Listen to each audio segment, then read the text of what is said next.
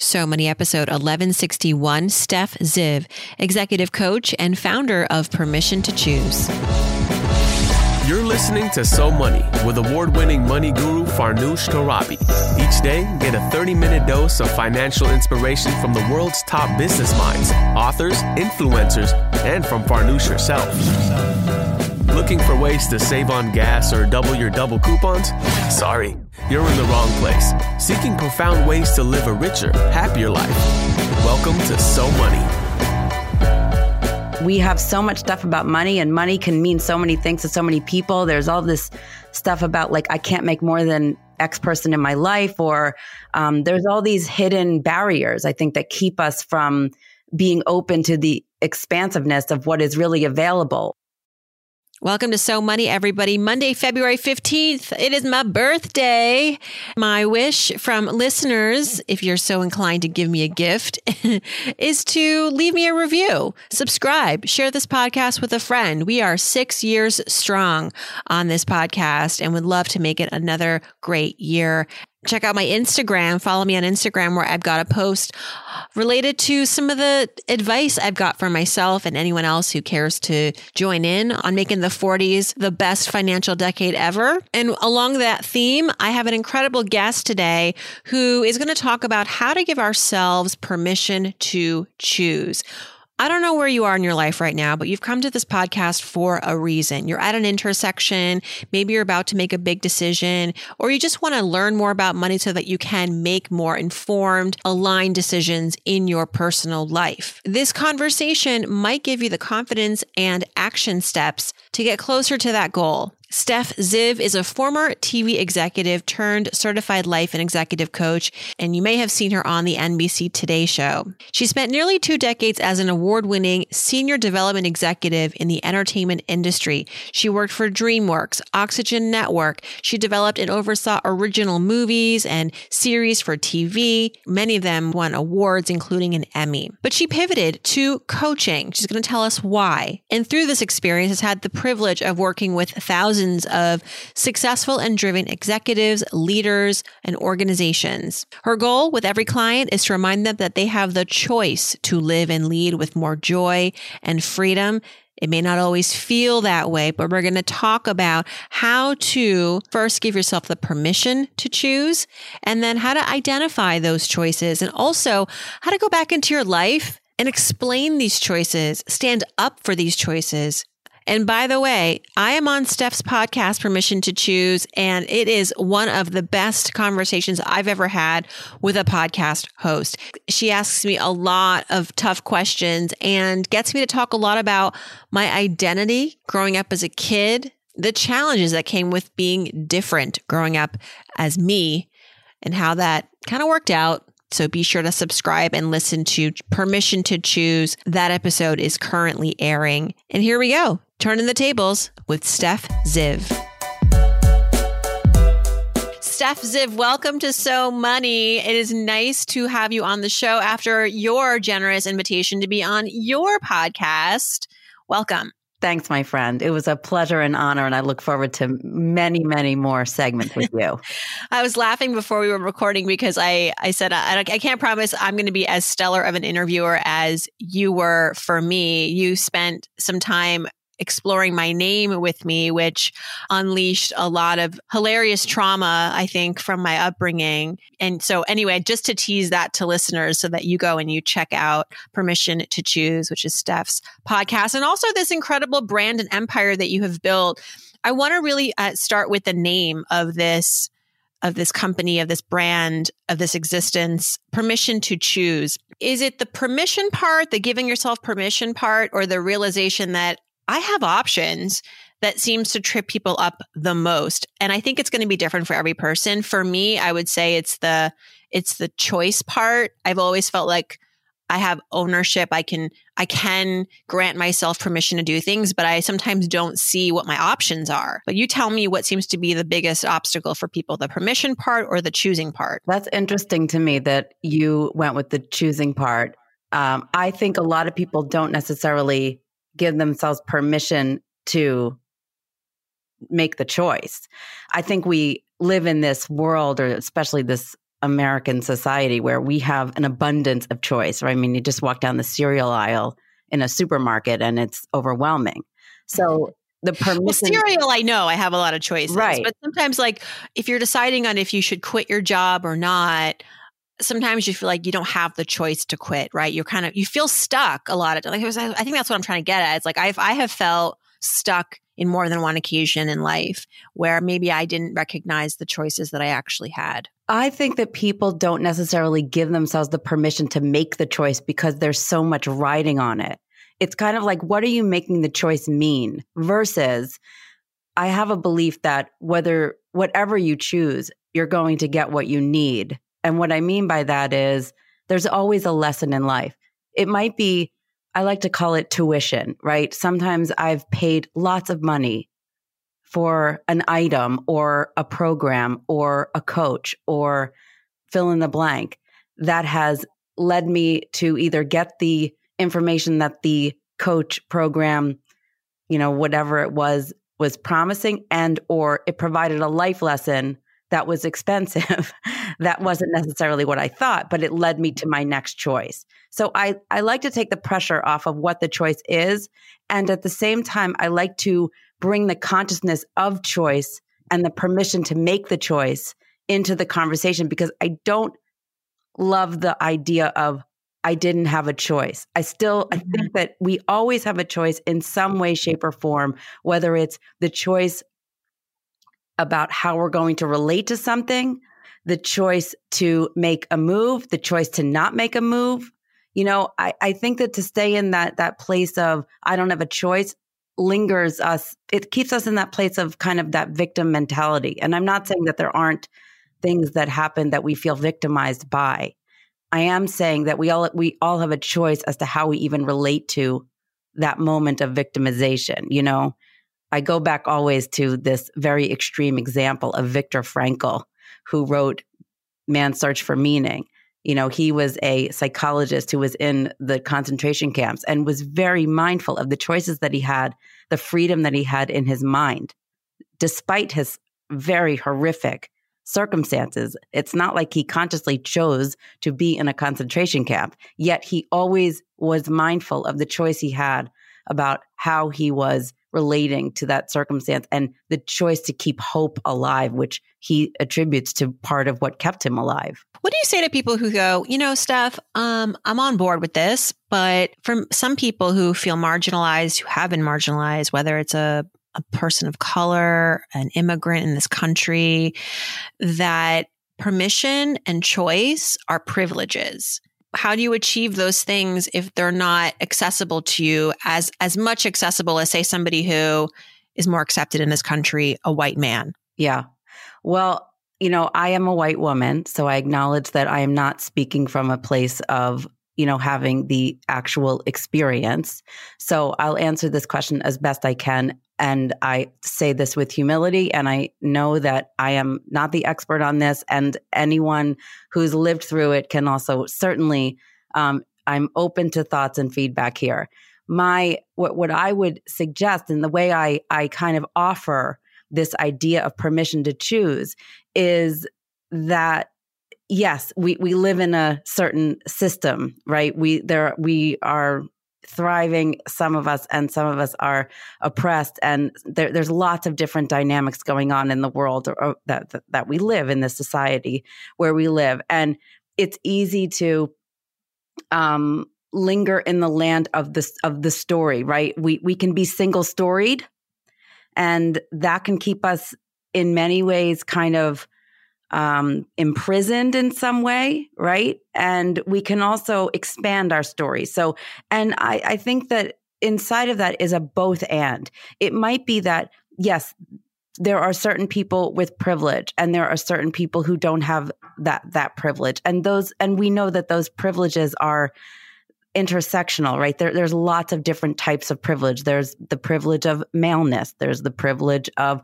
whiteness. There's the privilege of um, education. There's the privilege of of finance. You know, so there, there's it's not just one thing, right?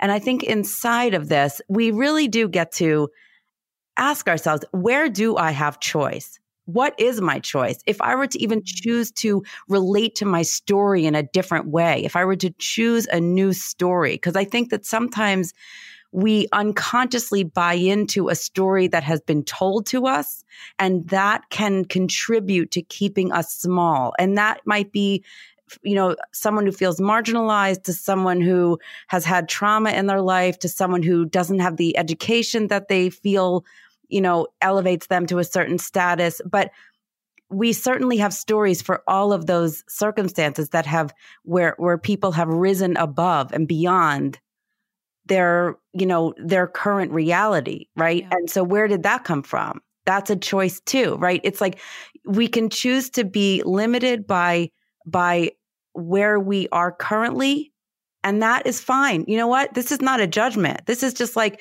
I say if you're going to do it or don't do it, choose it. And even that's empowering because I like to talk about it even from like the very basic one of if I choose not to work out, then I don't have anyone to rebel against. Stop being in my head.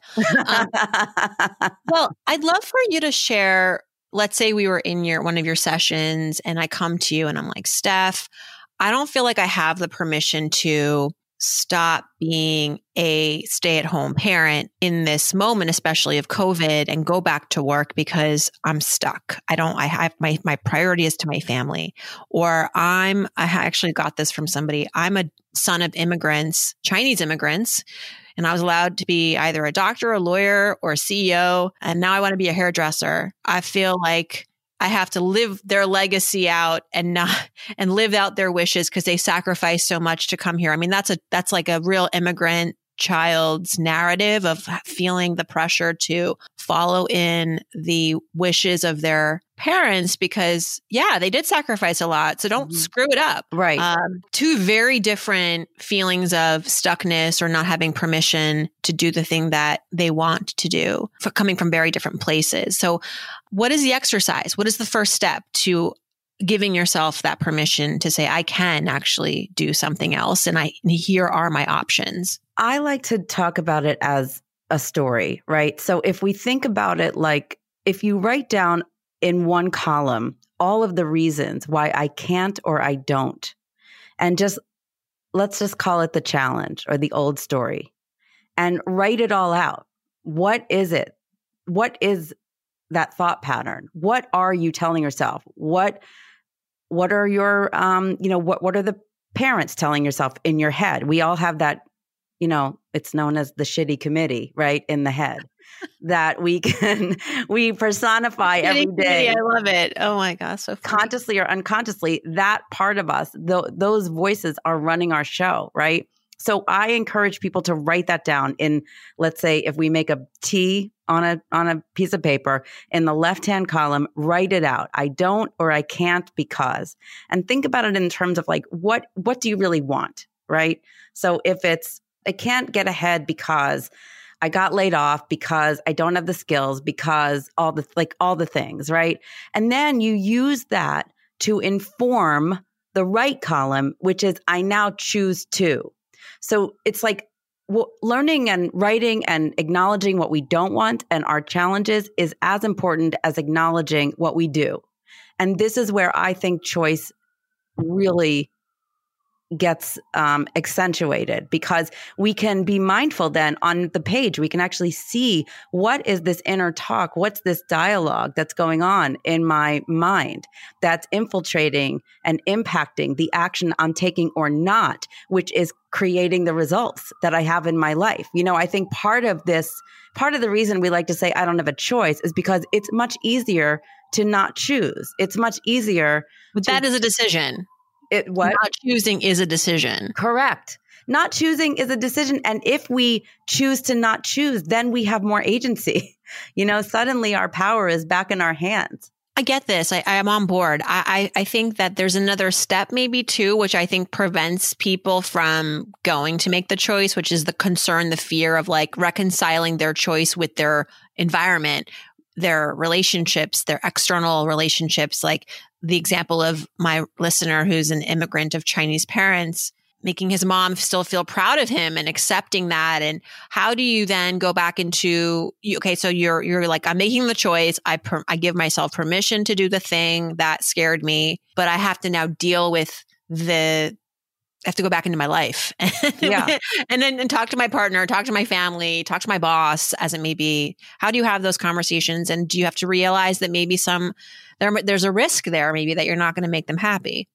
Well, first of all, I don't believe that we have the power to make anyone happy. I think that's up to the individual. So I think if you take that pressure off of yourself, then you can start from there. And what I also think about is I have one of my foundational tools I use with all of my clients is this. If you think about a big table, a big dining room table, a big conference room table, whatever it is, and you think about all the different parts of yourself sitting around that table what what's there. So Farnoosh, let's use you as an example. Let's just think about some okay. parts of you that are at the table. So we have mother, we have financial expert, we have wife, right? Mm-hmm. Let's have some basic ones too. We have love, we have fear, right? Yep. Happy, sad. Uh, over caffeinated. I don't know. Is that what over caffeinated?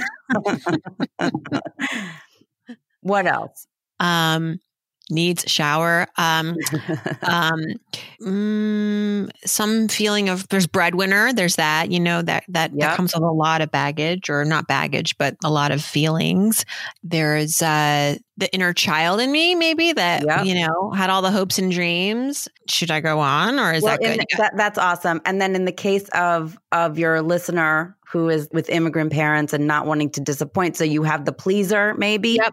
I'm in there. Right. And maybe there's some you know insecurity maybe there's doubt but also at the table there might be confidence and there might be creativity and there might be you know an artist or there might be the abundance and there might be lack right? So again we could go on and on. The question is always what part of you is sitting at the head of the table Mm-hmm. And that part can change in any given conversation, in any given interview, in any given relationship. And when we bring a consciousness to what part of you is sitting at the head of the table, that becomes the narrator, that becomes the authority, i.e., the author of the story you're now telling yourself. And this is all choice, right? So you get to choose what part of me would be best served sitting at the head of the table when I choose to have this conversation with my parents, when I choose to ask for a raise, when I choose to uh, look for a new job and the job that I really want and deserve, not the one I think I will, you know, settle for. So, so who is going to be the main character in that discussion? Correct. The personal, the per, the part of you that you're prioritizing, be, and and insofar as making and and that you're prioritizing in making this decision. Yeah. And because yeah. I believe that the more intent that we bring to the choices we make, the more power we have over the results we create. Because I really believe that it starts with who we are being. And then that energy gets infused into the action we take, which ignites and creates the results.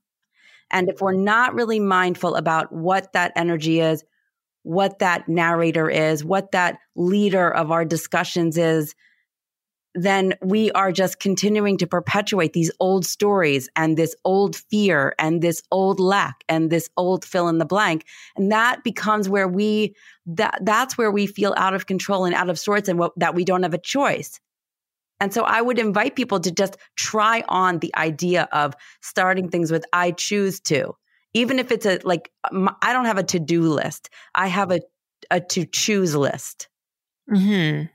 I like that. So I I just I think that so much of this is mindset, even around money, right? It's like, are we choosing to be moving forward with an abundant mindset or a lack mindset and those two things have real have a real ripple effect in in what we are giving and receiving even financially because i think that even from a financial perspective, I believe that money is green energy and we're just circulating it, you know?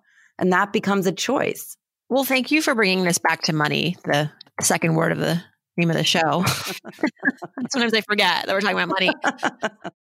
Yeah, let's talk about money and our relationship with money. And I don't know how often this comes up in your client conversations. What are some uh, Steph Zivisms around money. Do you have any big thoughts or I mean I just you just gave a bunch like money is green energy. What are your biggest money philosophies that you see carrying into your practice when you're talking to people because I'm sure money comes up a lot. Abundance versus lack is top, probably a top theme. And then we can get into sort of like your own personal money experiences, but what are some of your overarching beliefs around money? I'm pretty zen about it at this point in my life. I feel that I've really adopted a, I mean, I'm going to sound a little woo woo, but I like to think of myself as grounded woo. I do really believe in the mindset around money. I and I like money. I'm I'm somebody who is a big fan of it. And I also with my clients, I have people write out a, you know, a 10-year vision for themselves and then all the way down to a 3-month you know, three to five actual results that they want to create three months from now. And when I'm having them write out 10 year vision, five year vision, one year vision, and they give me a number, you know, on their financial desire that is small, I, I amp that up probably by easily 50 to 100% every time. I am someone who believes in the put it out there and then this or something better. And then I also believe in, in an abundant mindset. I think that there, we have so much stuff about money and money can mean so many things to so many people. There's all this stuff about like, I can't make more than X person in my life or, um, there's all these hidden barriers, I think that keep us from being open to the expansiveness of what is really available. And I am somebody who very much believes in the um, in that expansiveness. I believe that I like to give and I think that giving is a an open palm that allows us to also then receive and I believe in that you know universal law of giving and receiving if you will. I also believe in the idea that you know we get to give what we want to also receive. So if you if you want money, give money. If you want love, give love. If you want friendship, give friendship. And in my experience, that has happened. That sounds maybe a little super woo. And going back to my own personal experience, I have I have gone down to zero many times in my life. And I think that the difference is that it's when I focus on what I love and what I and the choices that I'm making that are really in line with my purpose and I am still hustling. I'm not somebody who's like sit back and like ohm it out and then it's just going to happen.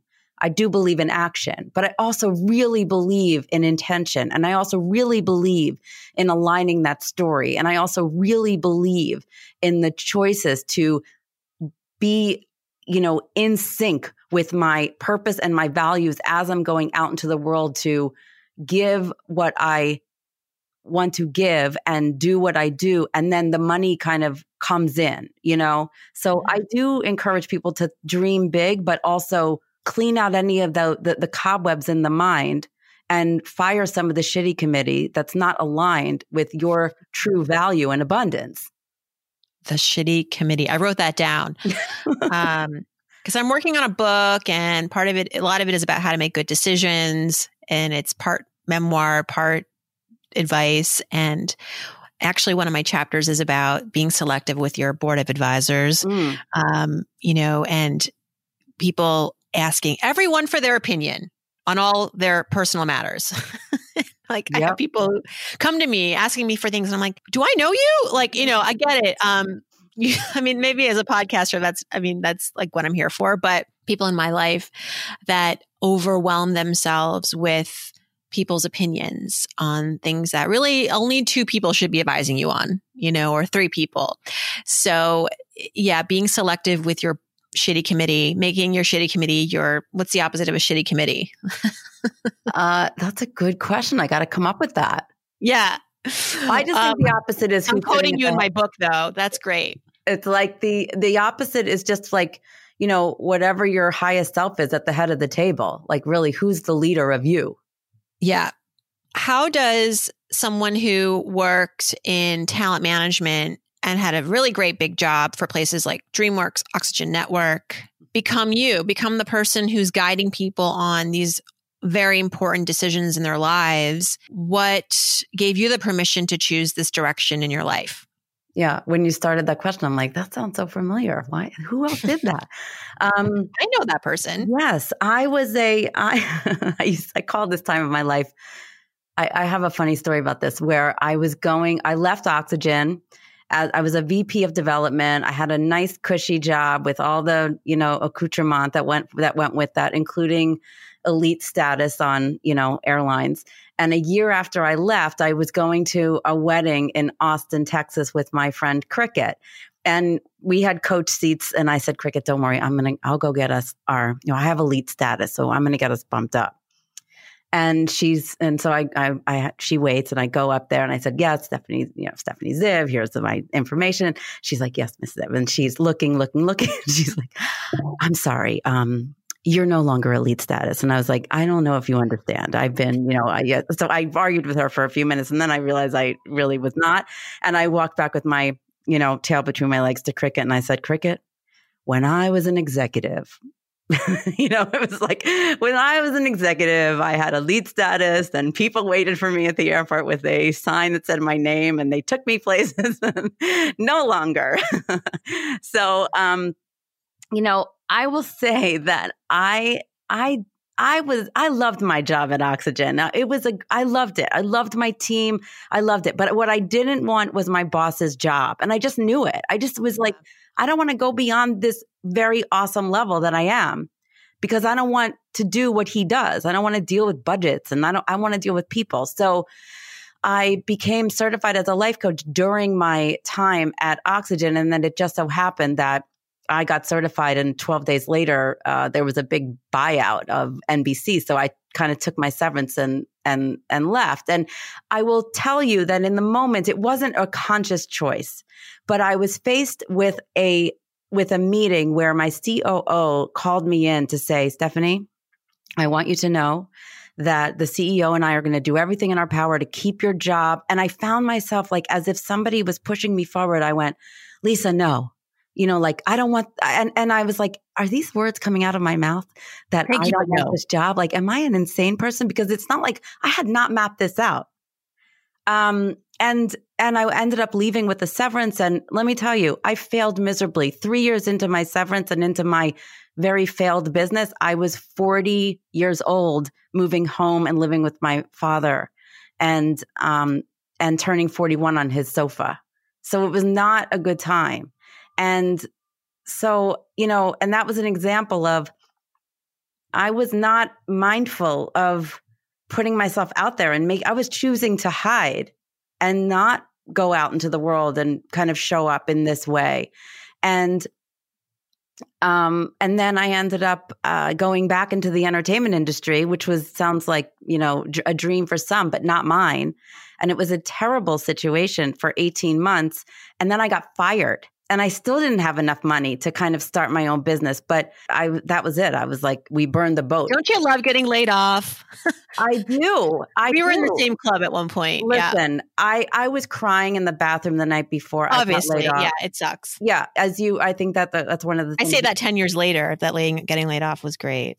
Yeah, you know what? But this is what I would say about getting laid off. The night before I got laid off, I was literally in the in the ladies' room at my job, crying hysterically on the floor like a good, you know, like a really good, you know, scene from a movie going, God, I, what can I, I got to get out of here. Like I'm hysterical. Like this is the worst experience and this is terrible. And I'm being abused and, but I don't have enough money to leave. And what am I, and the next day I was let go and not with my whole contract. So I had to even pay a lawyer to get. Like it was a mess.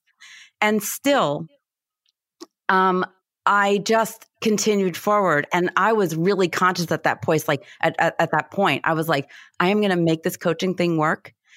I will not be back on my father's sofa. I will not be back in the entertainment industry. I will not do it. And I made the I made the choice to really just go for it. And I was uh, within 2 months after that I was on the Today show and thank God I'm also 10 years later everything is good. Wow. Oh my gosh. You know, I love that. I say the best decisions in life are sometimes the one that are made for you. Yeah. And, you know, I would say one thing about that. If I, I would, whenever people like I have a great story about a, a client who came to me miserable in her job hated the job. The whole point in hiring me was to create her exit strategy, get her out of the job. And like, this was it. It was, it was not what she wanted. The worst thing. No, she didn't know exactly what she wanted, which is why she came to me also. But the, after my first session with her, then in the next session, she was like a half an hour late for my 45 minute session. I'm calling her, calling her. She's not coming through. I, finally, she calls me. She goes, um, I'm going to cancel the, you know, obviously I'm late, but I'm going to cancel this because I just got fired. I go, oh, no, no, no, we're not canceling this. You know, I'm like, first of all, congratulations. This is awesome. And she's like, you know, screw you basically but um but again this woman years later would you know she ended up going on a journey that took her to costa rica and bali and it, and now she's a coach and it's like it's like you know she just found her way so i always think like where are my fingerprints on this on this decision that either feels like it was made for me or some mm-hmm. part of me chose and that's the question yeah. i would ask your listeners you know, where are your fingerprints on the circumstances that that have led you to this moment? And then and then and now what do you want? Right? Because that could just be inventory where you're like, that works or that doesn't. I'm going to make some more. I'm going to actually start to take some conscious choices here. Yeah. I really like the way that you shaped that. Where are your fingerprints? If you are someone listening who is in an unhappy relationship or you're not working, but you want to be working, or you um, are not happy with the business. I mean, I think it's obviously like one thing to identify the stuff that has been happening to you. A lot of things happen to us, right? Yeah. But there's always there's always stuff that mm, we played a role. Like that didn't just happen. we can say things don't just happen to us. I mean, sometimes like the pandemic, but you know, we're talking everyday stuff. The, you can say it. Things things happen for us. And yeah. then that's another way into. I like that too. You know, what is this about? What am I here to learn? If we look at at this at everything as a classroom and and every trigger as our teacher, what are we here to learn? And that's where I think we can make some choices to even even if the only choice is to ask that question and be curious. That's enough. Mm. Well, Stef, thank you so much for sharing your time and energy with us and helping us work through some of the mind blocks, challenges around decision making. I think 2021 is going to be a pivotal year for a lot of people. And I think there are hopefully going to all be good, strong, healthy pivots after a year where we felt like we just didn't have a lot of choices. So I appreciate you and thank you so much. Thank you so much. I'm really grateful.